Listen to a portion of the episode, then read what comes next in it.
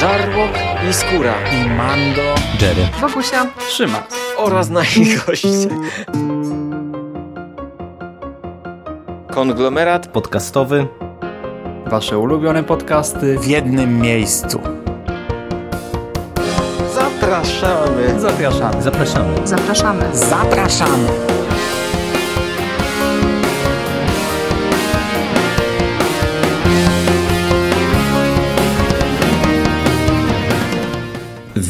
Witam wszystkich w kolejnym odcinku konglomeratu podcastowego, czyli na waszej platformie, która zbiera ulubione podcasty i waszych ulubionych podcasterów. A dzisiaj przed mikrofonami jest jak zwykle zwarty i gotowy Hubert Spandowski. Witam cię. Witam Cię bardzo serdecznie. Dawno nie rozmawialiśmy tak e, we dwóch. E, to już w latach można liczyć powoli, e, kiedy ostatnio nagrywaliśmy wspólnie podcast. Dokładnie. I mówiący to wasz podcaster Skóra, który dzisiaj zaprosił i zmobilizował Mando, aby przeczytał Letnią Noc. I mnie udało się to zrobić w dwa miesiące. Dokładnie kiedy zaczęły się wakacje 2019, to zacząłem czytać tę książkę. No, a Hubert, jako że nie ma Instagrama i nie korzysta z relacji, to nie zobaczył, że wrzuciłem to ogólnodostępną informację nawet z odezwą do chłopaków z konglomeratu, że zaczynam czytać i jak coś, to będę chętny do nagrania rozmowy. No ale tydzień temu, tydzień temu, kiedy dowiedział się przypadkiem, że książkę czytać skończyłem, to przeczytał ją w tydzień, 720 stron w tydzień. No, z mojej perspektywy jest to rekord, znaczy rekord, jest to wyczyn. no i dzisiaj po mojej akurat nie tyle letniej nocy, co nieprzespanej nocy, będziemy rozmawiać w dzień. Dokładnie jest godzina 12 w południe, w piątek 27 września 2019 roku. No i zacznijmy, zacznijmy rozmowę o letniej nocy. Wiesz co, ja się jeszcze odniosę do tego, co powiedziałeś, bo tak naprawdę to jest jedna z najdłużej czytanych przeze mnie książek. W Polsce wydawnictwo MAC wypuściło ją w 2003 roku. I u nas wtedy na forum Groza w każdym calu, wiesz, ludzie zaczęli pisać, że super książka, że jak to Stephena Kinga, żeby czytać, że fajny horror. No i ja go wtedy nabyłem. Znaczy kupiłem siostrze tak naprawdę w prezencie, a, a, a jakieś 6 lat temu jej to zakosiłem i tak leżało u mnie. I od tego 2003 roku to była książka, którą ja mam na celowniku, na którą ciągle patrzałem, którą miałem przeczytać. Tylko, że ja mam trochę akurat, to, to była taka jedna książka, mam dwie takie książki, albo trzy nawet. Letnia noc, upiorna opowieść i terror, ale terror to tak trochę powiedzmy na boku. Te dwie, letnia noc i upiorna opowieść to były takie dwie moje książki, do których ja podchodziłem zawsze metodą skóry. Czyli to, z czego my sobie czasami takie podśmiechujki urządzamy. Czyli tak. letnią noc muszę przeczytać latem, upiorną noc muszę przeczytać zimą. I jak lato mi mijało jedno, na przykład jedno, drugie, trzecie, przychodził sierpień, ja mówię, kurczę, nie zabrałem się za letnią noc, przecież miałem, dobra, za rok, nie? I tak co roku.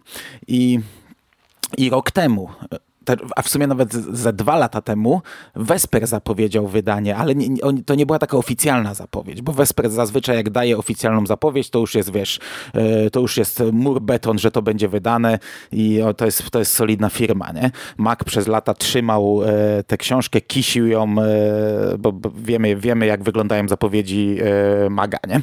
To, przeciwieństwo do Vespera. Vesper w komentarzach napisał, jak wydali Terror, to napisali, że może wydadzą też Letnią Noc, może się uda. Nie udało się, ale zysk e, wyskoczył szybko z, ze wznowieniem. Chyba bardzo ładnym. Ja go nie widziałem jeszcze na żywo. I rok temu ja się faktycznie za tę książkę zabrałem. W końcu się za nią zabrałem. Czytałem ją bardzo powoli. Czytałem przez całe wakacje, przeczytałem pół. No i skończyło mi się lato i mówię, kurczę, co teraz? Dobra, za rok ją skończę, nie? I, i ty mi tak zupełnie przypadkiem wyskoczyłeś, że ej, czy czytałeś może Letnią Noc, bo ja będę nagrywał, nie?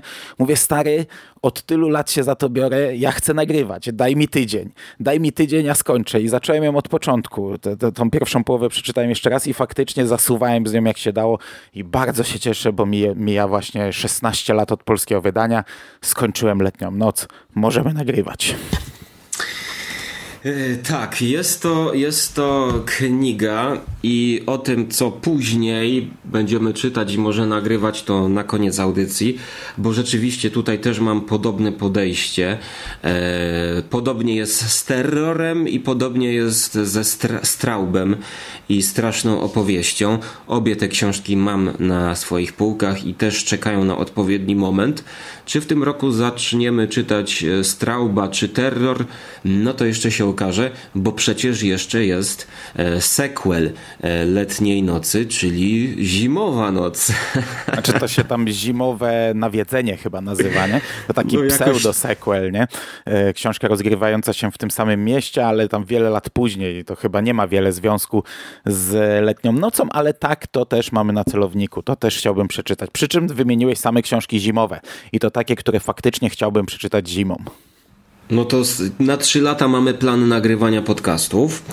E, natomiast Letnia Noc pochodzi z 91 roku.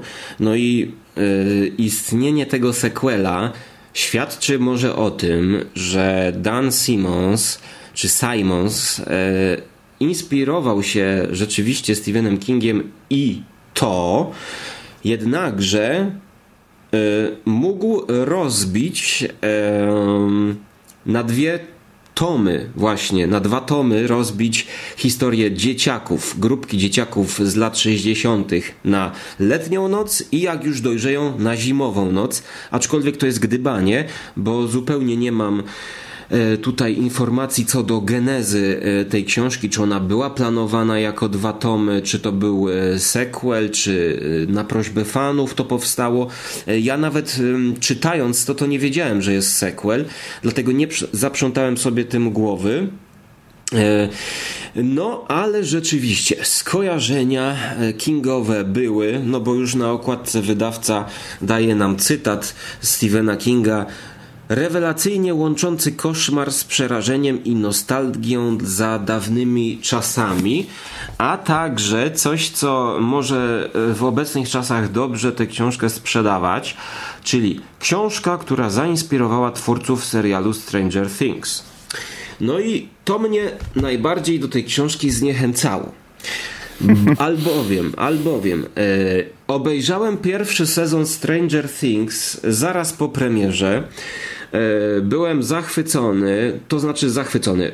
Oglądało mi się to cudownie, bez bólu, e, z ogromną przyjemnością, e, ale no byłem sceptyczny wobec takiego naz nazywania tego jakimś odkryciem czy mm, arcydziełem. Na pewno dla mnie to była znakomita podróż do przeszłości i bazująca na y, cytatach, nawiązaniach. To po prostu dla mnie to nie było nic nowego. Tak, bo to nie było nic nowego, nie? To no. jest rzecz wałkowana przecież od lat. No King wydał to w 86 roku i, i, i w zasadzie bazował na tym samym, tylko że tam była nostalgia do lat 50. E, Simons to wydał w 91 i nostalgia do początku lat 60. No, rzecz stara jak stare jest kino chyba. Dokładnie, a, a tutaj trzeba jeszcze dodać, że, znaczy nie, no tutaj trzeba dodać, że jeszcze jest e, Ray Bradbury i jego kultowa powieść Jakiś potwór tu nadchodzi, a także jeszcze powieść o grupce dzieciaków pod tytułem Słoneczne wino bodajże. Rzecz tak niedostępna, e, poluję na nią od lat, to jest przecież książka, która na rynku wtórnym po dwie stówy gdzieś tak chodzi, tego się nie da kupić, nigdzie tego nie ma. A czy Mac tego ostatnio nie wydał w jakimś zbiorze? Słonecznego wina, a to nic mi nie wiadomo. No, y, jest to jeszcze jakby do zbadania. Może ktoś z nas kiedyś trafi w starym antykwariacie za grosze kupi tę książeczkę. Y, natomiast jeszcze powiem, że ja przez drugi sezon Stranger Things nie przeszedłem.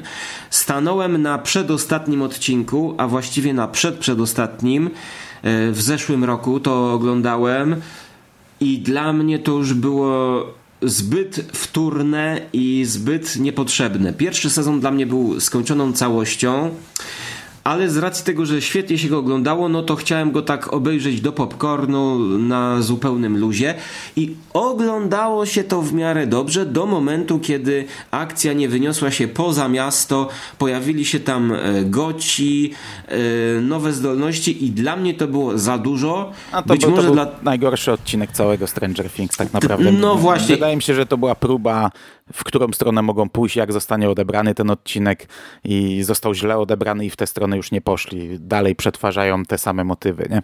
Bo Stranger Tak. Things to jednak jest serial, który nie tylko bazuje na nostalgii, ale też wzoruje się na, tych, na, na, na sequelowości tak naprawdę, bo tam każdy sezon to jest po prostu kolejna część yy, i i, I to są tak samo wtórne sequele, jak e, wtórne były sequele różnych tasiemcowatych serii w latach 80. Mnie się to ogląda przyjemnie. Cieszę się, że to rozbudziło taką nostalgię, bo to dało skrzydła dla takich filmów jak to. To dało skrzydła dla popularności właśnie chociażby możliwe nawet, że takiego wznowienia letniej nocy na polskim rynku. Także to jest jak, jak najbardziej plus tej całej sytuacji. E, Wielokrotnie podkreślaliśmy, że nas wkurza nawiązywanie zbyt częste do Stranger Things, dlatego też Sig wystartował z tą swoją serią, co po trzecim sezonie Stranger Things, gdzie tam poleca rzeczy, które faktycznie są warte i jakoś tam nawiązują. No letnia noc również mogłaby się bez problemu znaleźć w tym cyklu i bardzo możliwe, że się znajdzie, zobaczymy. E, Otóż to. mm, ja ciebie rozumiem, a aczkolwiek mnie się ogląda świetnie nadal ten serial. To znaczy, żeby dopełnić obrazu, ja powiem, że mam taką obietnicę sobie dałem, że ostatni odcinek drugiego sezonu obejrzę jeszcze teraz e, w tym roku i w okolicach Halloween e, odpalę trzeci sezon Stranger Things, no i zobaczę dokąd to mnie zaprowadzi, żeby się przekonać e, tak już do końca. Ale mówię o tym Stranger Things e, nawet nie dlatego, że mam przesyt i, i współczesne produkcje e, próbują korzystać z sukcesu Stranger Things, choć pojawiają się takie perełki jak e, Summer 1984 e, i jeszcze drugi taki film e, też z tytułem mm, 84 w tytule e, bardziej taki stonowany, który nawet ci proponowałem kiedyś, żebyśmy nagrali e, dyskusję mówiłeś, nie versus tych dwóch filmów obok siebie, double feature. Nie wiem, czy pamiętasz może te, te filmy? Pamiętam, których że mówiłeś, ale nie pamiętam tytułu. no właśnie, więc jakby jest mnóstwo tych produkcji i ja nawet bym powiedział, yy, nazwałbym tę serię nie co po trzecim sezonie Stranger Things, tylko dzisiejszy odcinek nazwałbym co przed pierwszym sezonem Stranger Things, czyli dokładnie w letnią noc 91 roku, kiedy Dan Simons skończył pisać e, dzisiejszą e, książkę, bo właśnie to ona była wcześniej i ja powiem, że dobrze mi zrobiło to, że oderwałem się od drugiego sezonu Stranger Things, że miałem taką przerwę, ponieważ czułem to, że właśnie ja e, już stęskniłem się trochę za e, tego typu klimatami i nawet byłem gotowy, jeżeli Simmons mi tutaj będzie e, dawał e, tego typu klimaty, to okej. Niech to będzie nawet Stranger Things. Zobaczymy, co jest bardziej wtórne i czy w ogóle tutaj będę wtórny, miał odczucia wtórności. Wiesz, ja do tego podchodziłem y, z takimi ambiwalentnymi odczuciami. Z jednej strony byłem naładowany tymi rozpoczynającymi się wakacjami, a z drugiej strony wiele obaw. No i teraz porzućmy swoje nastawienie i powiedz mi o Twoim zaskoczeniu pozytywnym bądź negatywnym. Jak się czułeś, kiedy rozpoczyna się książka i mamy przez pierwsze 60 stron opisane właściwie chyba, nie wiem, sylwetki z 10 chłopaków. E, musimy się zapoznać z grupką znajomych, która żyje sobie gdzieś na przedmieściach e, w latach 60. w Ameryce.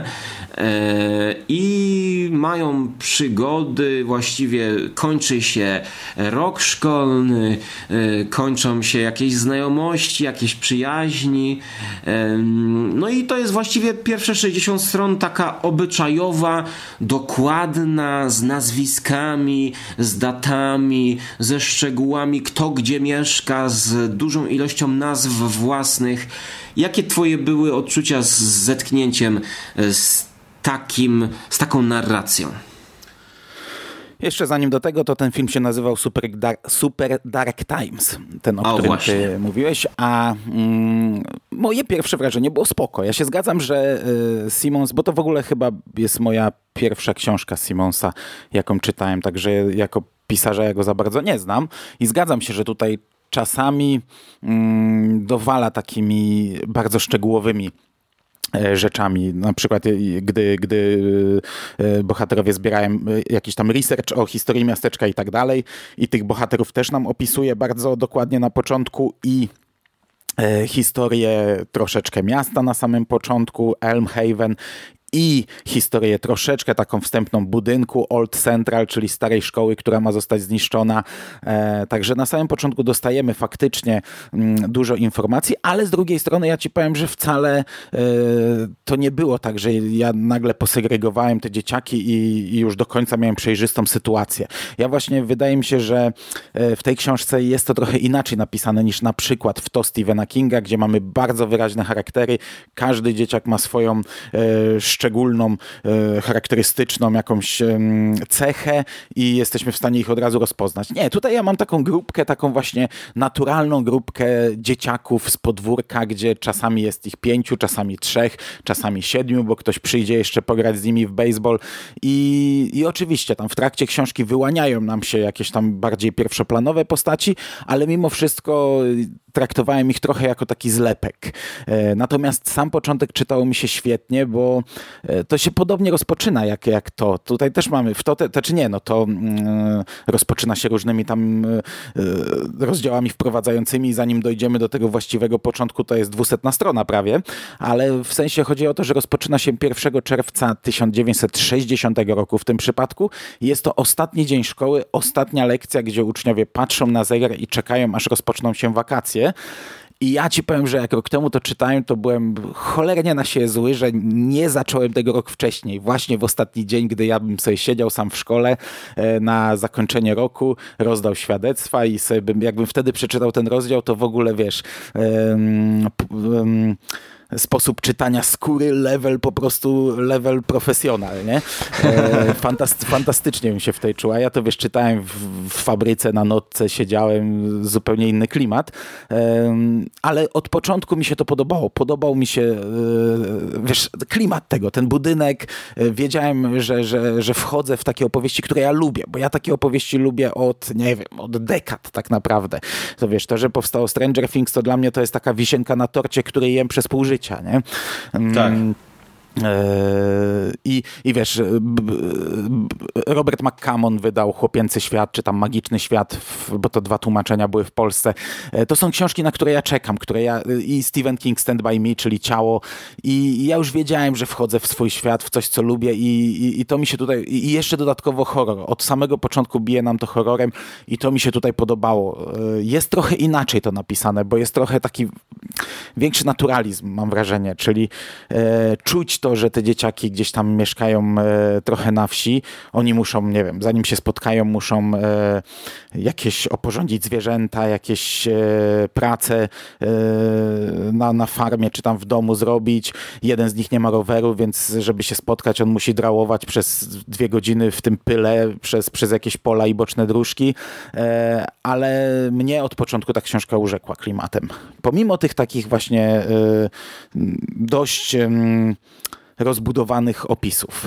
E, to ja powiem, że e, podobał mi się prolog. Tutaj mamy pierwszy rozdział, e, chyba pięć stron, który zaczyna się właśnie od Old Central School stała wciąż prosto, milcząca i tajemnicza.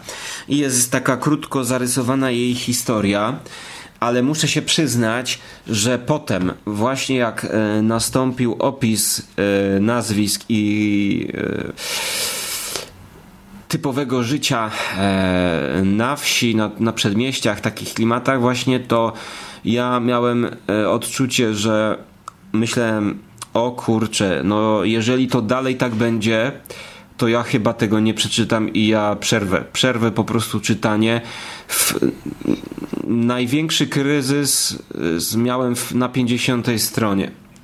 Ale pozytyw jest taki, że stało się coś takiego, że się przemogłem, ponieważ y, wszedłem na e, Lubimy czytać i zobaczyłem podobną opinię, że ktoś pisał iż czytelnik próbuje początkowo przebrnąć przez e, nieukształtowany jakiś nieład e, na stos nazwisk, danych, nazw ulic, budynków i próbuje czytelnik jakoś to uporządkować. I mnie się to nie udało ale pomyślałem sobie, że okej, okay, no głupi aż tak nie jestem, znaczy nie, znaczy je, głupi to ja jestem, ale że to nie jest tylko mój problem przy okazji tej książki i że e, trzeba po prostu przez to przebrnąć, bo ja też e, mam tego typu problemy, że e, no nie wiem, nie pamiętam nazwisk bohaterów e, w kinie e, i identyfikuję ich po po prostu nazwiskach aktorów. No wczoraj byłem na filmie z Bradem Pittem Ad Astra. Nie mam bladego pojęcia jak się nazywał i jak miał na imię ten główny bohater. Wiem, że to był Brad Pitt, który leciał do swojego ojca, którego to ojciec był Tommy Lee Jones.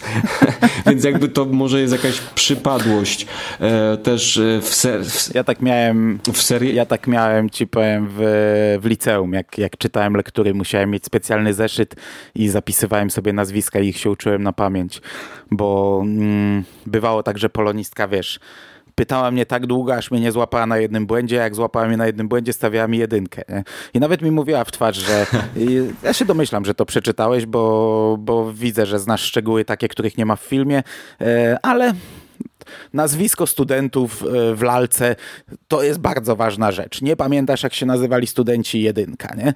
I od tamtego czasu w liceum sobie prowadziłem taki zeszyt z nazwiskami i do dziś tak trochę mam, chociaż może nie aż tak. E, po prostu jak czytam książki, to yy, wiesz, jak w audiobooku to inna bajka, bo to przyswajasz. Jak czytam w papierze, to bardzo często przelatuję po prostu wizualnie po nazwisku, wiem co to za postać, a potem jak mnie spytasz, to ci powiem, że na, ma na K i kończy się na E na przykład, nie? E, o, tu dokładnie też tak mam, tak. Tu, tu jeszcze minusem jest, znaczy minusem, to jest dokładnie ta sama sytuacja jak w to Stephena Kinga. Tam był Bill i Ben i, i bywało, że o, ja ich ciągle mylę. Jak mówię, to przez przypadek zaczynam mówić o Benie, a myślę o Billu, i, i e, lektor w audiobooku też mu się chyba zdarzało. Tutaj mamy Dale'a i Dwayna i nie wiem jak w tym nowym tłumaczeniu, ale w starym e, też były pomyłki, bo z kontekstu wynikało, że, że robi coś Dwayne, a przetłumaczone było jako Dale, nie? Tak, tak, tak, też to zauważyłem. E, a jeszcze wczoraj e, oglądałem jeden z odcinków e, serialu Russian Doll, gdzie gra ta główna bohaterka, która aktorka y, występująca w Orange is New Black i tam jest taka scena, że ona przychodzi do e, sklepu odebrać jakiś pierścionek, e, chce się podać za kogoś innego i mówi, że ona ma taką przypadłość, że nie pamięta imion i e, nie pamiętam jak pani miała na imię, ale tutaj zostawił ktoś dla mnie pierścionek. E, i podejrzliwie tamta mm, sprzedawczyni pyta, ale jak się nazywa taka, taka choroba? No i on, ona mówi, że to jest afazja imion bodajże, więc y, oczywiście to jest wymyślone przed nią, przez nią na poczekaniu, żeby wyciągnąć ten pierścionek, który jest jej tam do czegoś potrzebny e, i podobnie właśnie mamy tutaj. Ale mimo wszystko przeczytałem książkę w całości i no nie chcę zdradzać e, jeszcze może, czy mi się podobała, czy nie podobała, bo ta książka zaczyna się rozkręcać właśnie e, dopiero po tym przedstawieniu postaci i w momencie, kiedy jeden z tych chłopaków o imieniu jedynym, które zapamiętałem, e, czyli Tabi, pisane przez T-U-B-B-Y, zostaje, no powiedzieć można metaforycznie, pożarty przez szkołę, e, podejrzewamy, no, albo po prostu rozdział, zaginął. Nie? To jest pierwszy rozdział, fakt, że dosyć długi rozdział i faktycznie rozdział, w którym e, jeden z bohaterów czeka na ten ostatni dzwonek i przedstawia nam gdzieś tam w głowie te, te postaci, ale to pierwszy rozdział kończy się tym, że Tabi schodzi do mm, toalet, wchodzi do toalety, znajduje przejście pomiędzy ścianami, pomiędzy ta, toaletą chłopców a, a dziewczyn i nie wiemy, co się dzieje. Słyszymy głośny krzyk, yy, yy, dyrektor szkoły zwala to na jakiś boiler, że zapiszczał, ale to ma już fajny klimat, to już jest coś fajnego i później mamy dalej historię tych dzieciaków. Ja ci ich przypomnę. To jest Dwayne, Dale którego, i jego brat Lawrence, Mike, Kevin, Jim i Cordy, siostra Tabiego, która e, dołącza w pewnym momencie do grupy. I trochę też jest opisane jak to, ponieważ każdy z nich gdzieś tam na początku w samotności doświadcza różnych e, nadnaturalnych e, zjawisk.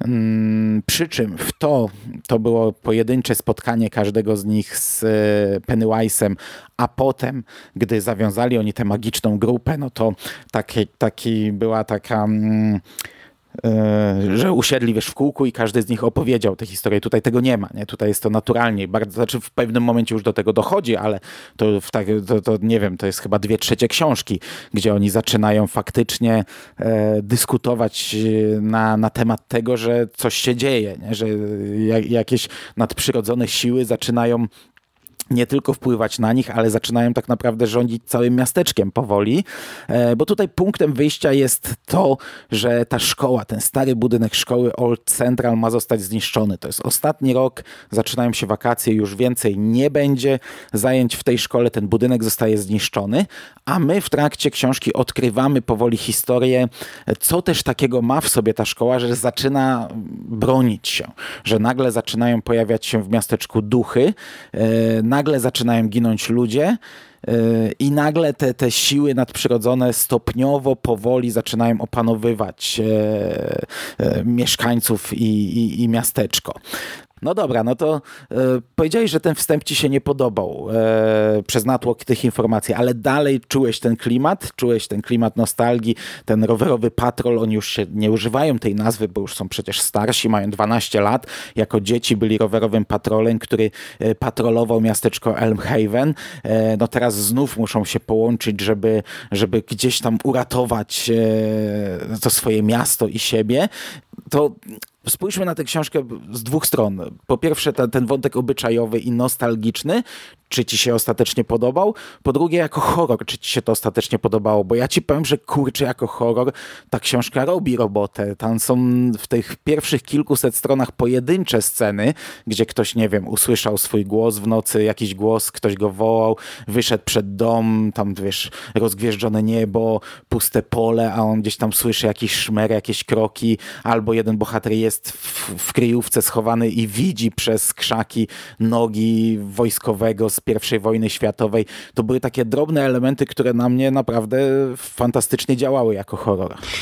Tak, tak. E, ja powiem, że bardzo podobało mi się to, jak elementy nadnaturalne, nadprzyrodzone, a właściwie nawet powiedzieć nadnaturalne to jest za dużo, bo to są elementy na początku, kiedy ginie ten grubasek Tabi, to są elementy, które można jeszcze interpretować, że no, znalazł tam jakąś dziurę, no i dajmy na to, nie wiem, utknął, nie? Był gruby, nie mógł wyjść. Teoretycznie jest możliwe, że on się zaklinował, no i z racji tego, że szkoła zostanie opuszczona, to on tam po prostu, nie wiem, umrze z mhm, głodu. -hmm. e, podobała mi się ta dwuznaczność. Podobało mi się to, że właśnie w przeciwieństwie jak do serialu Stranger Things, chociaż tutaj mogę mieć mylną opinię, bo dawno oglądałem, że autor jeszcze spokojniej wprowadzał nas w to, co się wydarzy nadnaturalnego, bo to nie będzie spoilerem, albo może trochę będzie takim ukierunkowaniem słuchaczy naszych, że to jest horror pełną gębą. Ale to jest dobre i to lubię w horrorach, że ja muszę uwierzyć w horror. Ja muszę dużo się naczekać, dużo naczytać, dużo poznać bohaterów, żeby uwierzyć, że jak wyjdzie jakiś potwór, to że to jest y, potwór, którego ja nie rozumiem, nie rozumieją go główni bohaterowie, ale głównych bohaterów rozumiem i wierzę, że ten potwór naprawdę wyszedł. I tutaj. Yy, ta, ta szkoła jest takim pierwszym elementem, który ciągle od początku jest gdzieś w tle.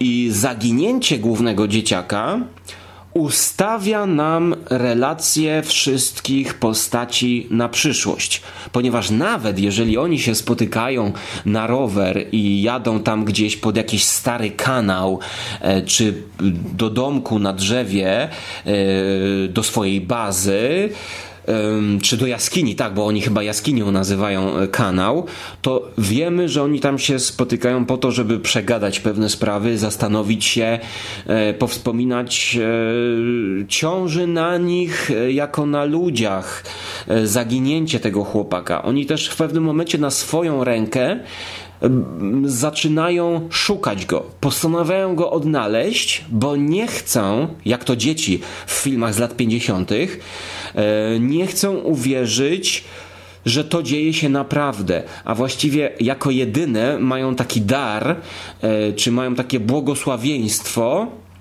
że są w stanie spojrzeć poza rzeczywistość, jaką widzą oczyma i, i jakby to tam nawiązywać do, do romantyzmu i Mickiewicza, jak to się tam mówiło na lekcjach, że e, szkiełkiem i okiem a to dorośli widzą, a dzieciaki właśnie sercem. I dzieciaki czują sercem właśnie tak romantycznie, że coś tutaj nie gra. Właśnie poprzez takie drobne elementy, że tam wracał do domu chłopak, jeden na rowerze i zobaczył chyba jakąś starszą kobietę, która wchodziła do domu, było bardzo późno i on się zdziwił, to było takie nie na miejscu, że kurczę blade, ta pani powinna już dawno spać. Taka jakaś scena, dokładnie nie pamiętam o co tam chodziło.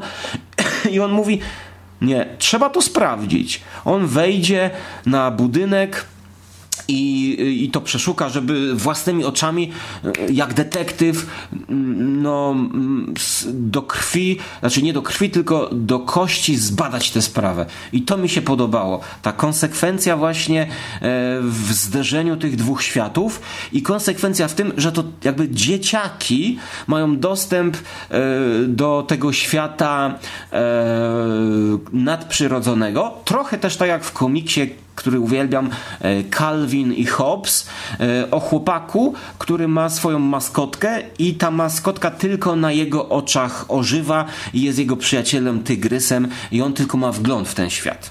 E, no ja się zgadzam z tym, co ty mówisz. Tutaj jest bardzo fajnie stopniowany, stopniowany ten element horroru krok po kroku, kawałek po kawałku zanim bohaterowie o tym zaczną dyskutować, to też mija bardzo dużo czasu to są takie rzeczy, które mnie ostatnio e, strasznie wkurzają w e, książkach Kinga, szczególnie tych nowych, ale nie tylko, w starych to też bywało. E, wiesz, czy to uniesienie, czy to instytut, tam ktoś, ktoś przychodzi, mówi, że jest telepatą, wszyscy to biorą na klatę, nieważne tam, wiesz, że to bez sensu, nie? Każdy, każdy to bierze od razu, jasne, spoko, dobra. Tutaj nie, tutaj tak nie ma, tutaj to jest oczywiście też, tak jak mówisz, ten początek jest niejednoznaczny, ale potem już mamy bohatera, który widzi ducha, konkretnie widzi ducha, chociaż on akurat potem ma uszkodzoną głowę i nie wiemy, czy, czy pamięta tę sytuację. Ale też, e, gdy dzieciaki chcą pójść do dorosłych, to to też jest dość fajnie tutaj zrobione, bo mm, jeden z nich ma przyjaciela księdza, no i ten ksiądz idzie z nim na cmentarz, bo tak, no bo, bo widzi, że coś jest nie tak, chociaż do końca cały czas nie wierzy. No i to jest właśnie inaczej niż, niż w tych wspomnianych przeze mnie e, książkach Kinga, gdzie, gdzie przychodzi dzieciak, mówi, że tutaj nie, działa jakaś siła nieczysta, okej, okay, jasne, dobra, spoko. Ostatnio, ostatnio to się często u niego zdarza. Tutaj jest to fajnie rozplanowane. Dodatkowo mamy ten trupowóz, który jeździ po mieście i daje e, ten inny rodzaj klimatu, bo to jest taki śmierdzący samochód, który zbiera padlinę i wiemy, że z nim coś jest nie tak, ale nie wiemy co. Aczkolwiek, gdy już dochodzi do tego punktu kulminacyjnego, gdzie tych duchów, zombie i, i, i cudów na kiju jest, jest dużo, to ja już wtedy różnie to odbierałem, tak szczerze. Po pierwsze, mm, albo może nie, nie tyle po pierwsze, co, co po prostu jako jedyny, jedyny zarzut. Trochę, trochę... Mm, sposób działania tych, tych wszystkich duchów jest taki trochę głupi według mnie. Znaczy, biorąc pod uwagę to, co widzimy w książce, ja już mówię o co mi chodzi. Mamy jednego bohatera, który zaczyna grzebać w historii e, miasteczka, dowiaduje się czegoś, mówi drugiemu bohaterowi: Dobra, stary, to jutro ci o tym powiem, bo to jest coś ważnego, jutro do mnie przyjdź. No i duchy interweniują, tak jakby były wszechwiedzące, jakby się dowiedziały, ten bohater znalazł coś na nasz temat i będzie mógł nam zaszkodzić. No ale nasz drugi bohater numer dwa zaczyna e, drążyć żyć temat, to jest rozpisane na, na kolejny kawał książki. On w końcu znajduje te informacje, które y, miał mieć przekazane i, i, i, sytuacja się powtarza. Mówi dokładnie to samo innym. Jutro musimy się spotkać, bo mam wam coś ważnego do przekazania. I duchy jakby były wszechwiedzące, jakby po prostu unosiły się nad nimi i cały czas ich podsłuchiwały, interweniują, sytuacja się powtarza. Duchy jakby walczyły o swoje, jakby były wszędzie. Natomiast potem mamy taki rozdział, który mi się chyba najmniej podobał. Ja go w sumie musiałem dwa razy przeczytać, bo, bo nie do końca załapałem, co się wydarzyło, gdzie nasi bohaterowie robią pułapkę. Wybierają się na taki obóz, e, spędzają noc w lesie i robią pułapkę. I jakoś wtedy nikt nie wie, duchy nie wiedzą, że, że właśnie chłopacy zastawiają pułapkę. Jakoś wtedy już nie są wszechwiedzące, nie wiedzą, kto gdzie się ukrywa, chociaż wcześniej przecież mogą się pojawiać w każdym miejscu. Gdzieś tam nagle wyskakuje ręka ducha z podłóżka i porywa kogoś. E, gdzieś tam nagle duchy pojawiają się u kogoś w domu i, i, i, i robią swoje. Tak tutaj w tym momencie nagle już nie są wszechwiedzące, nagle nie pojawiają się wszędzie, nagle mogą wpadać w pułapki. I to takie, tak mi się średnio podobało, ale to dlatego, że to jest jeden niby taki motyw, ale to zajmuje dość dużą część książki. To tak chciałem tylko się tutaj to mm, wyrzucić. No, ale zgadzam się. Zg y, jest taki zarzut. Y, też miałem takie odczucia, że nie wiem, w dziwny sposób te, te duchy może działają, y, ale do tego jeszcze przejdę, bo mam tutaj cytat z książki ze strony 447, gdzie jest właśnie wizyta na cmentarzu ponieważ jeden chłopak e, jest jakby, ma przyjaciela księdza, e, katolickiego księdza i mm, czytając to, no właściwie ja, ja nie miałem tyle mm, odczuć, że to są nawiązania, ale to są rzeczy, które jakby gdzieś już w jakichś innych filmach czy powieściach zetknąłem się. Tutaj jakby okazuje się, że na duchy działa woda święcona. Od razu przypomniał mi się film chyba opowieści, skrypty pełnometrażowy bodajże, gdzie tam była fiolka z krwią Chrystusa bodajże, która chroniła, ale mimo to yy, autor tutaj nie szczędzi takiego może potraktowania tego z przymrużeniem oka, ale jednocześnie z szacunkiem dla gatunku. Ja mam takie wrażenie, że to jest tutaj taki balans zrobiony i mam mniej więcej taki cytat. Mm, ten pastor, e, ksiądz mówi do, do chłopaka, do Majka. E, widzę, że śmierć przyjaciela wstrząsnęła tobą bardziej niż przypuszczałem. No dziwi się, nie spodziewał się takiej reakcji. No tam jeden z tych chłopaczków gdzieś ginie powiedzmy, no to, to nie jest spoiler, bo to, no, to musi ktoś zginąć. E, no i ten chłopak, który przeżył, chce jakiejś ochrony. Nie wiem, czy to wziąć krucyfiks, czy, czy hostię z kościoła. E, I ksiądz mówi tak: Czy wydaje ci się, że występujemy w filmie o wampirach? Naprawdę sądzisz, że zgodziłbym się dla zabawy posługiwać ciałem naszego pana? Na to odpowiada chłopak. Więc może chociaż trochę wody święconej. Nie rezygnował. Wyjął z kieszeni niedużą plastikową buteleczkę i pokazał. Ojciec C, bo tutaj jest czasami skracany do jednej litery C, ojciec C, westchnął głośno i powiedział: No dobrze, idź po płynną amunicję, a ja w tym czasie wyprowadzę papa mobil z garażu. Musimy się spieszyć, jeśli chcemy zdążyć przed porą, o której wampiry wstają z grobów. Roześmiał się, ale Mike tego nie usłyszał, ponieważ był już na zewnątrz i co sił pędził w, y, z buteleczką do kościoła. I, I w co się przeradza e, to? To się przeradza w to, że e, potem koniec końców oni e, zapierdzielają po mieście z pistoletami na wodę, e, z wodą święconą za amunicję, bo ta woda rzeczywiście działa. E, no i jakby podoba mi się też to, że tutaj jest taki szacunek nie tylko dla gatunku, jakim jest horror, ale to się rzadko zdarza, nawet dla tej religii katolickiej. Ja mm, w dzisiejszych czasach wielokrotnie widzę, że no, ksiądz y, jest okazją do y, od razu mm, wprowadzenie postaci księdza jest okazją do wyrażenia jakichś tam postaw nie, no nie wiem, przeciwko kościołowi. A tutaj jest coś, co y, jakby, no nie wiem, katolik może, no, co jest na granicy i, i nie przekracza tej, tej granicy. Są jakieś rozważania, dywagacje, mamy księ... znaczy, y, mamy obraz księdza, który gania właśnie e, za wampirami, tą wodą księ... święconą kropi, ale jest jednocześnie ukazana przyjaźń i to też przyjaźń jakby bez, bez pedofilii, e, bez, bez żadnych takich kontrowersyjnych rzeczy mm, pomiędzy księdzem a e, tym dzieciakiem e, widać, że on jest takim mentorem i to też jest pisane w myśl takiej scenariuszowej zasady, że musi być ten master, znaczy mistrz, od którego główny bohater się uczy i rzeczywiście tak tutaj jest. Jest, jest to napisane w myśl tej zasady e, scenariuszowej spisanej w kilku książkach, na przykład Podróż Bohatera, to się nazywa ogólnie Podróż Bohatera, e, to jest spisane w takiej książce e, Bohater o kilkuset twarzach bodajże. Jeszcze jej nie czytałem, ale mam ją na półce. Josepha Campbella, gdzie właśnie bohater musi przejść jakąś przemianę, musi się dowiedzieć czegoś od swojego mistrza i to wszystko czyta się właśnie jak taką epicką historię w małym miasteczku. No i ja tutaj jeszcze dokończę ten cytat. Dzień wcześniej w sobotę matka innego chłopaka wezwała doktora. Węgierski emigrant pobieżnie zbadał chłopca. Zwrócił uwagę na szczękanie zębami.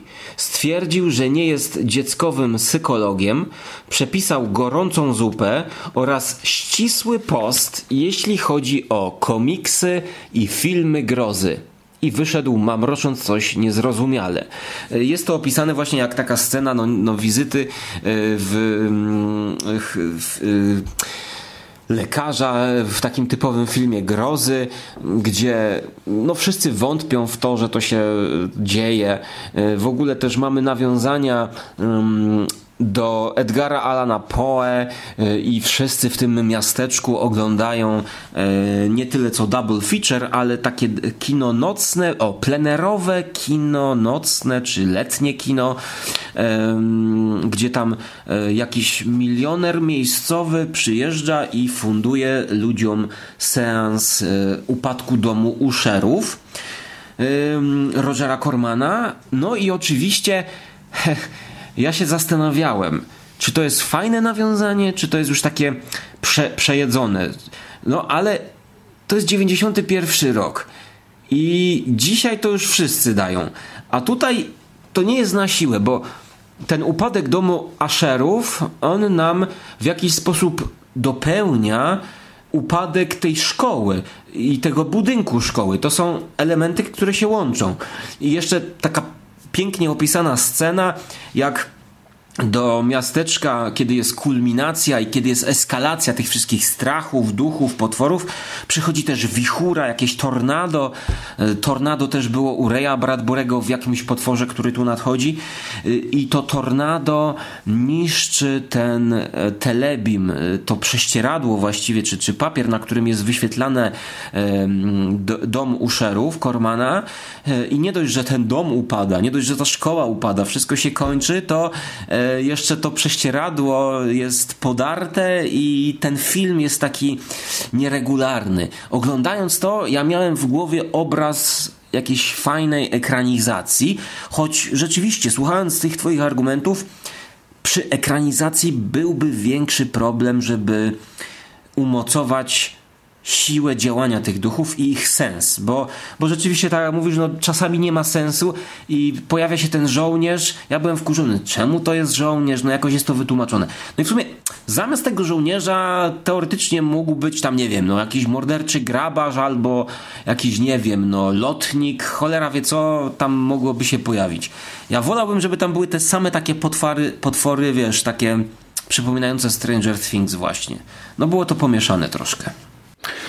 No ja się z wszystkim zgadzam, co powiedziałeś i też na te same fragmenty zwróciłem uwagę i bardzo podobał mi się wątek księdza. To był bardzo fajny ksiądz i zarówno ten szacunek do symboli religijnych, jak i trochę tam e, podśmiechiwanie sobie już z tego, że, że, że właśnie, że to nie jest film dla wampir o wampirach e, i, i, i co ty myślisz, że będziemy, nie wiem, rzucać hostią czy, czy, czy strzelać amunicją, a ostatecznie i tak to robią, a, ale to mimo wszystko się sprawdza, bo ta końcówka końcówka jest już mocno pojechana, tam już tych duchów i potworności jest dużo, e, a ta woda święcona działa. Nie wiemy, czy działa dlatego, że oni jakoś w to wierzą, czy, czy działa po prostu, bo takie są zasady, to już nie jest aż tak e, ważne. Natomiast te duchy, no to tak jak mówisz, to są zarówno duchy, jak i coś w stylu zombie, bo tam znajduje się, oni znajdują mm, dużo zwłok i te zwłoki mają ślady e, walki i, i czasami to są takie normalne fizyczne, że muszą przejść, wejść przez okno, muszą niczym zombie iść i, i gdzieś tam dojść. Czasami pojawiają się znikąd, e, ale spoko, to jest nadal fajne, klimatyczne i, i, i też tak jak mówisz, no ten żołnierz, na początku się zastanawiamy, on jest klimatyczny, fajny, że żołnierz z I wojny światowej w starym mundurze, ale co on tu robi? Potem poznajemy jego historię, potem gdzieś tam jakoś to sobie wszystko kleimy ale faktycznie to można było trochę, trochę lepiej rozpisać. Jednak mimo wszystko ja i tak to mm, pozytywnie oceniam, bo to ja się zastanawiałem przez, wiesz, przez chyba pół książki, w jakim kierunku to pójdzie. E, widziałem te bardzo dużo odniesień do to, ale, ale no zakładałem, że pójdzie w trochę innym kierunku i poszło. I, i, I, mi się podobało to do końca. Cała końcówka też. I w ogóle w, w końcówce podoba mi się, że y, ci bohaterowie, te dzieciaki robią coś i zdają sobie sprawę z konsekwencji. Zdają sobie sprawę, że ci dorośli im nie uwierzą potem. Nie będą mogli powiedzieć, kurczę, nie wiem, spaliliśmy to, wysadziliśmy to, rozwaliliśmy to, bo walczyliśmy z potworami. No przecież nikt im nie uwierzy, nie? A tutaj mimo wszystko to jest y, dopowiedziane, bo w horrorach często nie jest dopowiedziane powiedziane. Często po walce z potworem horror się urywa i my nie wiemy, co tam dalej. Nie? Czy przecież główny bohater może pójść do psychiatryka równie dobrze, jak będzie za dużo gadał o, o, o tym. Zresztą czasami są sequele, które nam mówią, że jednak poszedł do psychiatryka, a tutaj jest to wyjaśnione. Jakoś wszystko jest ułożone. Ta historia jest dopełniona, domknięta. Eee, no, także Także to wszystko na plus. Natomiast to, co powiedziałeś, że jeden z nich umiera i powiedziałeś, że to nie jest jakiś wielki spoiler, nie zagłębiajmy się kto, aczkolwiek to jest bardzo zaskakujące, bo jednak e, to, czy, to nie jest nowość. Ja już czytałem jedną książkę tego samego typu, gdzie też bohater umierał i pamiętam mi wtedy szczęka opadła po prostu, że jeden z tych dzieciaków umarł, ale jednak wiesz, w takich książkach jak to, jak e, Stand By Me, Ciało, jak Stranger Things, no ta paczka to są, wiesz, to są dzieciaki, które są razem, oni tam walczą z potworami, oni raczej są nieśmiertelni. E, także to w tej książce też mnie bardzo zaskoczyło i, i to tak bardzo pozytywnie. Ja, ja przyznam, że mi naprawdę szczęka opadła w tej scenie. Nie spodziewałem się tego absolutnie.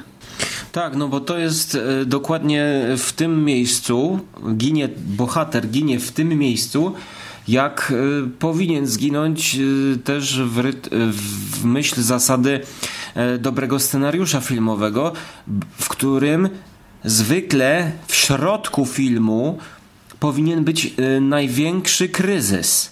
I tutaj w połowie książki jest właśnie największy kryzys, po którym my nie wiemy, czy wróci to na swoje tory, czy, czy dalej jakby będziemy tę intrygę rozwijać, czy dowiemy się, dlaczego duchy przychodzą i te potwory, bo yy, no i dzięki temu zabiegowi widz w kinie ma e, często siłę wysiedzieć na tyłku jeszcze długo i tutaj e, ja czułem, że chcę to doczytać do końca.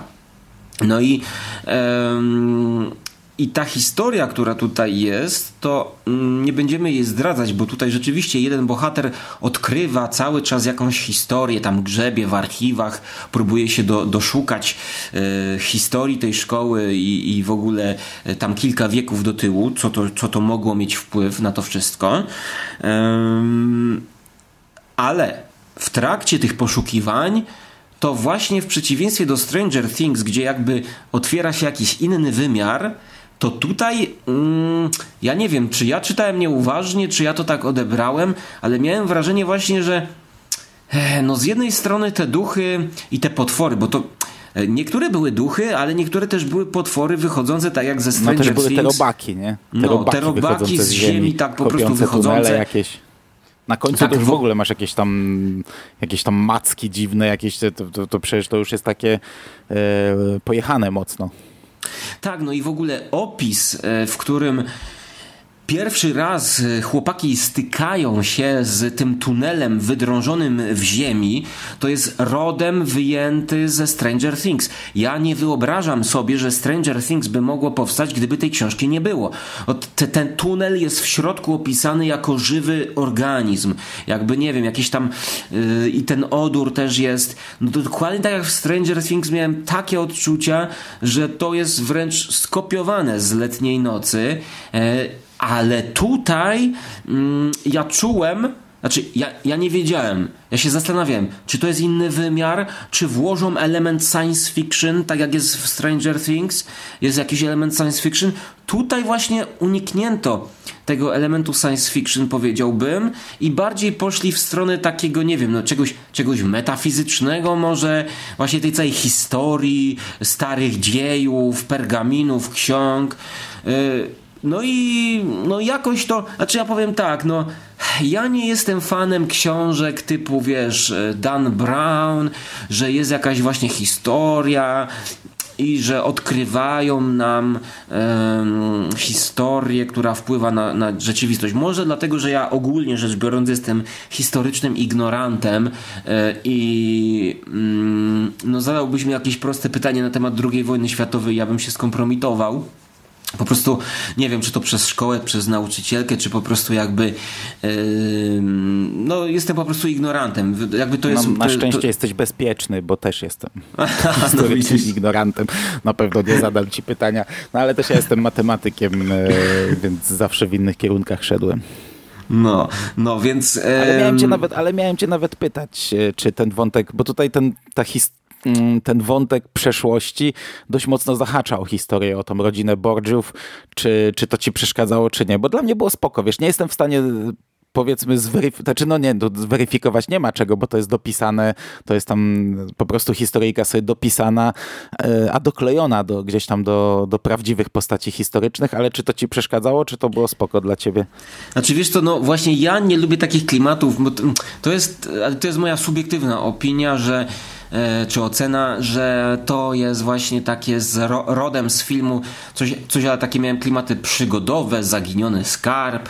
E, no, rzadko kiedy w sumie e, klimaty przygodowe w dzisiejszych czasach e, chłonę. Kiedyś lubiłem oczywiście klimaty Robinsona, e, Wyspa i, i tego typu akcje. Lubiłem, ale to jakby, no może, może to jest taki najmniej mój ulubiony miks. No, w jakiś sposób widać, że autor chciał to właśnie mm, uprawomocnić e, te, te duchy, żebyśmy em, może doszli aż tak głęboko w taką historię, że mm, nie możemy tego sprawdzić. E, Choć z drugiej strony ja na przykład bardzo lubię e, takie opowiadania argentyńskiego pisarza Bor, Borgesa, Borgesa, który na przykład no, nie, to jest też zaliczany do fantastyki, ale on na przykład jest w stanie stworzyć opowiadanie, e, które w ogóle bazuje na tym, że jest właśnie zwrot do historii, jakaś tam księga z 1800 któregoś roku i tę księgę napisał ktoś, i o tej księdze ktoś inny napisał, zaczerpnął z tej księgi to i wynika to, to, to i tamto. I na przykład takie klimaty w wykonaniu Borgesa to ja lubię, bo jakby wtedy jest jakby taka zagadka, taki labirynt e, detektywistycznych nawiązań, niekończących się jakichś takich właśnie powiązań, a tutaj wiesz, jakby na tyle lubię horror, że dla mnie nie ma problemu, żeby że jakby tej historii nie było, to ja bym był w stanie uwierzyć, że po prostu, nie wiem, jest inny wymiar i to wchodzi na tyle właśnie w połowie tej książki, są te poszukiwania, mm, że no w inny sposób też można byłoby mi to sprzedać. Ale obiektywnie oceniając, no to wydaje mi się, że jest to fajny element i jakby to znajdzie swoich fanów. No, ja się zgadzam, bo tutaj to podpięcie pod Borgiów jest całkowicie zbędne, nie? Wystarczyło mm -hmm. po prostu y, powiedzieć, że gdzieś tam w, te, w, tym budynku znajduje się coś, co jakoś tam obudziło siły nieczyste, coś, co jest, nie wiem, jakąś, jakąś tam magicznym przedmiotem z historią, e, skropioną krwią i, i nie wiem, i że to jest za to odpowiedzialne. Nie trzeba podpinać pod historyczne postaci, także to, to jest totalnie zbędne, ale jakoś mi tam szalenie nie przeszkadzało w trakcie, e, w trakcie czytania książki. No tak, bo nastawiałem się też właśnie na coś takiego epickiego, powiedzmy. E, coś, co e, pokaże mi szerszy kontekst nastawiałem się trochę na y, pomniejszą wersję to y, i dlatego jakby byłem gotowy, że będę dużo czytał y, o historii bohaterów, przeszłości, geneza tego wszystkiego ta szkoła, e, no bo się łączy ten, ten dzwon tej szkoły, dzwonek szkoły, szkolny, e, te nawiązania, e, dźwięk pierwszego dzwonka na wakacje i tak dalej. Więc, więc okej. Okay. Przyjąłem to mm, oceniać mogę to pozytywnie, chociaż ja do tej książki mam zarzuty innego typu. Innego typu, bo jeżeli miałbym się doczepiać Stranger Things, yy, że jest wtórne i że czerpie, no to w sumie, pomimo że tutaj jakby bardziej yy, uwierzyłem w ten drugi wymiar i w te potwory z ziemi, to tutaj też musiałbym zarzucić tej książce to, że ona jest wtórna i utkana z tych elementów, które wcześniej robił King, Bradbury, e, no jeszcze wcześniej mm, to, co omawialiśmy w radio Stephen King poleca, Stephen King poleca ta książka o, tych, o tej wyspie i chłopakach na wyspie. I ta książka się po prostu wpisuje w nurt tego typu opowieści, czerpie z nimi garściami i tutaj autor próbuje stworzyć chyba taką doskonałą opowieść tego typu. Dla czytelnika, żeby go nie zmęczyć za bardzo, żeby to było bardziej przyswajalne niż to, żeby to było łatwiejsze niż to, trochę krótsze. I największym moim zarzutem jest język. Dla mnie to się czyta mimo wszystko jako takie dobre czytadło. Czyli jakby wczuwam się. Jestem z tymi ludźmi, ale język mógłby być dla mnie lepszy.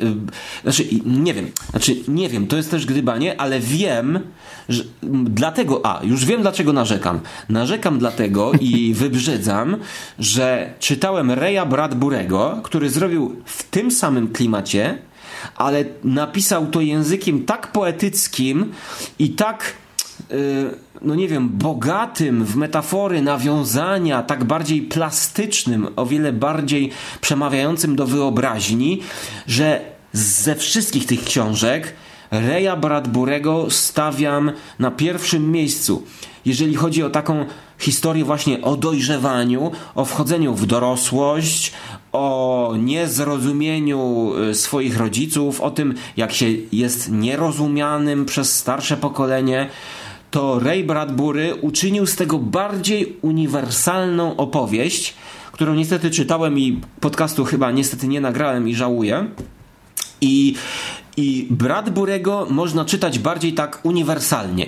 A to, tą opowieść wydaje mi się, że też można czytać uniwersalnie jako opowieść o wchodzeniu w dorosłość, ale jednak mniej uniwersalnie, bo Bradburego poleciłbym, e, no nie wiem, mojemu poloniście czy na studiach poleciłbym wykładowcy, a to poleciłbym każdemu fanowi horroru, grozy, e, jako taki horror mm, tego typu o, o, o grupce znajomych, który, który jest rzeczywiście taki zwarty, jest doprowadzony do y, takiej, to jest taki o, dobrze wypolerowany kryształ, który jest jednym z kryształów na półce, których mam, mam wiele.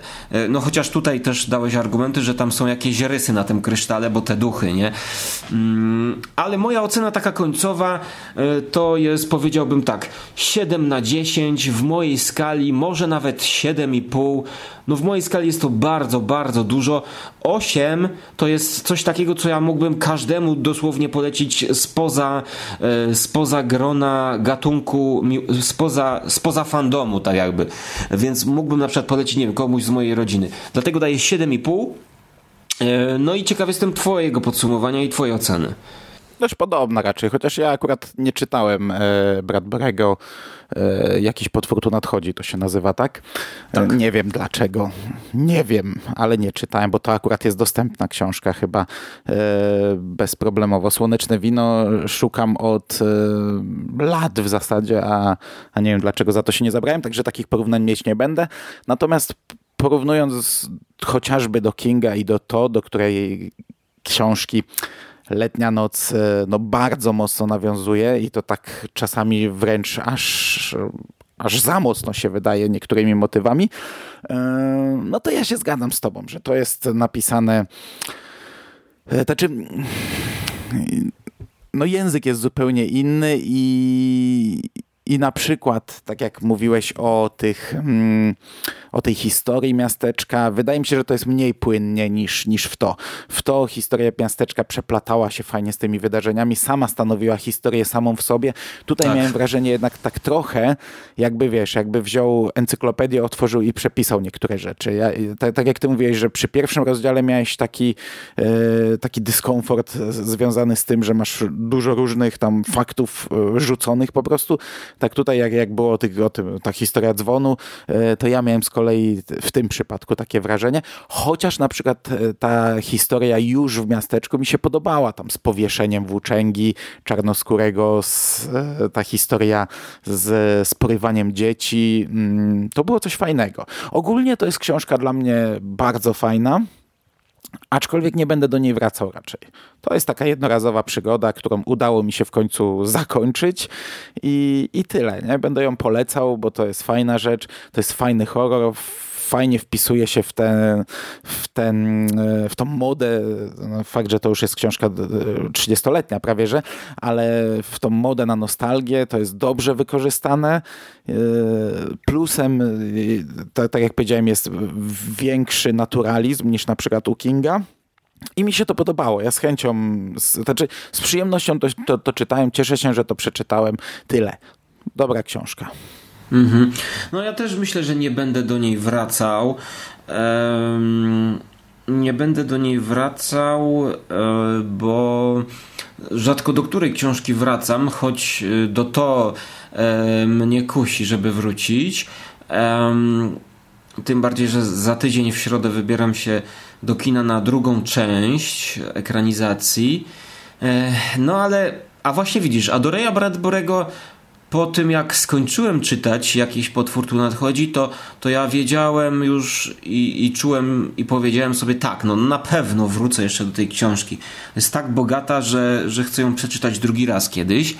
No tutaj sprawa jest zakończona i chyba, chyba najbardziej w pamięci pozostanie mi wspomniany już przez ciebie trupowóz jego wejście w akcję jest doskonałym motywem horrorowym, który nie wiem, czy sprawdziłby się w filmie, ale na kartach książki e, auto, samochód e, opisany jak e, jakiś potwór? Nie, właśnie nie jak jakiś potwór.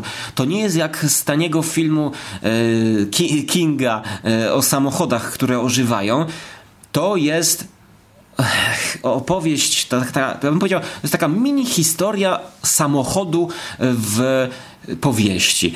Samochodu, który wozi trupy, samochodu, który śmierdzi i my nie wiemy samo wprowadzenie takiego pomysłu jest bardzo surrealistyczne, bo my jesteśmy gdzieś na wsi, wiesz, taka wsi spokojna, wsi wesoła, amerykańskie przedmieścia, e, tam ktoś kosi kombajnem siano, e, pole, a tutaj przejeżdża samochód, e, który na przykład wyrzuca, ktoś, kto jest w środku, wyrzuca e, z samochodu e, jakieś zwłoki. I, I, jest to nam opisane, że te zwłoki przypominają dziecko. My nie wiemy, czy to jest dziecko, czy to jest małpa, czy to jest jakaś krowa, czy to jest cielak, czy tam jest jakiś wariat, który zabiera młode dzieci. I teraz walnę, walnę takim argumentem jeszcze, że właśnie to y, Dan Simmons świetnie wprowadza ten trupowóz w przeciwieństwie moim zdaniem do Johna Hilla, którego przeczytałem tę powieść i tutaj miałem zupełnie inne zdanie e, niż, niż cała ekipa Nosferatu, gdzie był podobny motyw, tylko właśnie był tytułowy Mercedes, który tam woził i zabierał i tam to strasznie po prostu myślałem, nagrałem audycję, mm, z wielu się ze mną nie zgadzało. No, ale to zupełnie co innego było tam. Ale to, słuchaj, ale tu wiesz... To zupełnie co innego było. No, no coś innego, ale mm, Tam wiesz... była mnie- magia, tutaj mamy brud, tutaj mamy bardziej kurczę jak teksańska masakra. Mamy samochód, który jak, jak się pojawia na kartach książki, to ty go czujesz, jak on śmierdzi. No tak, ale ty nie wiesz, tak ale ty nie wiesz skąd on opisane. pochodzi. Ty nie wiesz, czy tam jest jakiś, to jest tak opisane, że ty nie wiesz, czy tam prowadzi wariat, czy prowadzi to diabeł, czy prowadzi to ktoś, kto potem będzie właśnie e, jakimś demonem, czy wcieleniem ducha. Dopiero to się okazuje w trzech czwartych książki, co, o co chodzi z tym trupowozem. I dlatego mi się to podoba tak. Wiesz, no No może spoko, to jest spoko, po prostu ja rozumiem, moje... Dobra, mi też no. się to podoba, więc na tym poprzestańmy. Mi tu nie bluźni o Nosferatu. Nosferatu to jest temat na inną historię. Najważniejsze, że obu nam się trupowóz podoba. Słuchaj, Eee. słuchaj, ale poczekaj, poczekaj, bo ty tutaj tak, e, wiesz, bronisz Nosferatu, a ja ciebie zapytam, na którym jesteś odcinku? Bo ja obejrzałem pięć odcinków tego serialu Nosferatu, mimo że nie jestem fanem książki. Ale schodzimy z tematu, schodzimy. No jestem na drugim, ale A, widzisz, no skończę dobra. moment, skończę moment, ale podoba mi się. Mm, nie wiem jak dalej, na razie mi się podoba. Mm, dobra, czy my chcemy coś jeszcze o letniej nocy? Bo już podsumowaliśmy, a, a znów wracamy do szczegółów. No nie wiem, ja myślę, że na stan dzisiejszy powiedziałem tak ogólnie to, co wiedziałem. Zjadłem e, małą kromeczkę pumpernikla w międzyczasie No i myślę, że będziemy do tej książki jeszcze wracać e, w innych naszych audycjach, powołując się na ten przykład i jakoś, nie wiem, porównując, polecając, odnosząc się, bo, bo jesteśmy teraz w takim okresie, że wiesz, że ta nostalgia wraca e, i, i będziemy jeszcze, jeszcze żyć tą książką jakiś czas. Tak, tak mi się wydaje i przewiduję. Tak jest. Natomiast no, ja mam w planach przeczytanie tego sequela, o którym wspomniałeś na początku. Nie wiem, czy, czy dokonamy tego w tym roku, chociaż to, jest, to, to, to nie jest zbyt gruba książka. E, No minus jest taki, że ona nie jest chyba zbyt dobrze oceniana. I to się nie zapowiada już e, żadna, żadna uczta, ani chociażby jakie, jakie, jakieś przyjemne, dobre danie, ale tak czy siak ja, ja chcę to przeczytać i prędzej czy później do tego pewnie wrócimy i pewnie jeśli będziemy rozmawiać razem, to, to, to, to pewnie też trochę powrócimy do letniej nocy, bo, bo, bo zapewne bez porównań tam się nie, nie, nie obejdzie. Tak, tak. No powiem tak, że, że też chciałbym przeczytać to, em, chociaż są książki wyżej pozycjonowane, jak chociażby Upiorna Noc, e, No więc właśnie, zobaczymy, no no, zobaczymy, czy czas pozwoli.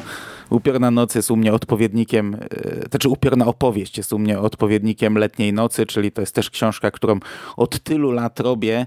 E, Chłopie, jeszcze nie było chyba kombinatu, e, dopiero startowało Radio SK i, i- i ja miałem w planach od tamtego czasu, od tych siedmiu lat mam w planach podcast o upiornej nocy, konkretnie do Radia SK miał iść, e, zarówno o książce, jak i o filmie w serii Stephen King poleca, którą e, ty stworzyłeś e, i, i tak wiesz, rok rocznie to było przesuwane, przekładane. Kiedyś nawet zacząłem czytać, ale znów nie skończyłem. Także jeśli miałbym wybrać w tym roku, to też wybrałbym upiorną opowieść. Tak, ja też mam na swojej półce zakupioną edycję, nowe wydanie Vespera. Jest jeszcze zafoliowana, bo najpierw muszę skończyć zbiór opowiadań e, Artura Machena, e, który, do, do którego nawiązania jakieś tam są podobno, e, ale no ostrzę sobie zęby niczym jakiś potwór właśnie z kartek powieści Letniej Nocy, więc mam nadzieję, że coś z tego wyjdzie na przyszłość. Okej, okay, to miejmy nadzieję, że słyszymy się e, po zimie, wczesną wiosną. Niestety z tego, co się orientuję, chyba ta upiorna opowieść nie miała e-booka. To u mnie wpłynie dość znacząco na mm, tempo czytania, bo ja mam z kolei to stare wydanie i wydaje mi się, że nawet chyba nikt go nie spiracił nigdy e, do e-booka, przy czym tu mogę się mylić, mm, a na pewno Vesper nie wydaje e-booków, czyli, czyli no trochę wolno będę czytał, ale mamy całą zimę przed sobą. Mamy całą zimę. E, no i e, zapomniałem co chciałem powiedzieć. E, Chciałeś Miałem... że bardzo dobrze ci się ze mną rozmawiało po tak długiej przerwie. Miło ci było wrócić tutaj do, do wspólnej dyskusji. I że z przyjemnością sobie jeszcze porozmawiasz kiedy indziej. Zdecydowanie, zdecydowanie tak. Przypomniał mi się klimat jaki mi się rodził, e, kiedy nagrywaliśmy pierwsze odcinki radia Stephen King, które, które potem zgrywałem sobie na słuchawki e, i odsłuchiwałem e, na, na telefonie spacerując, spacerując wieczorami po, po rodzinnym mieście i zastanawiałem się właśnie, jak słuchacze będą odbierać te audycje. No i mam nadzieję, że dzisiejszym odcinkiem dostarczyliśmy naszym drogim słuchaczom e, emocji mm, takich starych klimatów, e, e, no gdyż wzięliśmy na warsztat książkę, no, o której wszyscy fani grozi coś tam, grozy coś, coś tam wiedzą mm, i jakoś to się wszystko ze sobą wiąże. Tak więc tyle na dzisiaj ode mnie. Trzymajcie się ciepło i zimowo, a może raczej letnio. No i śpijcie w nocy bezpiecznie i spokojnie. Trzymajcie się. Do usłyszenia w przyszłości. Cześć. Cześć.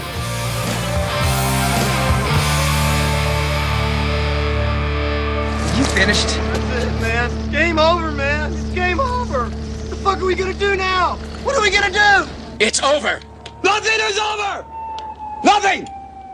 You just don't turn it off!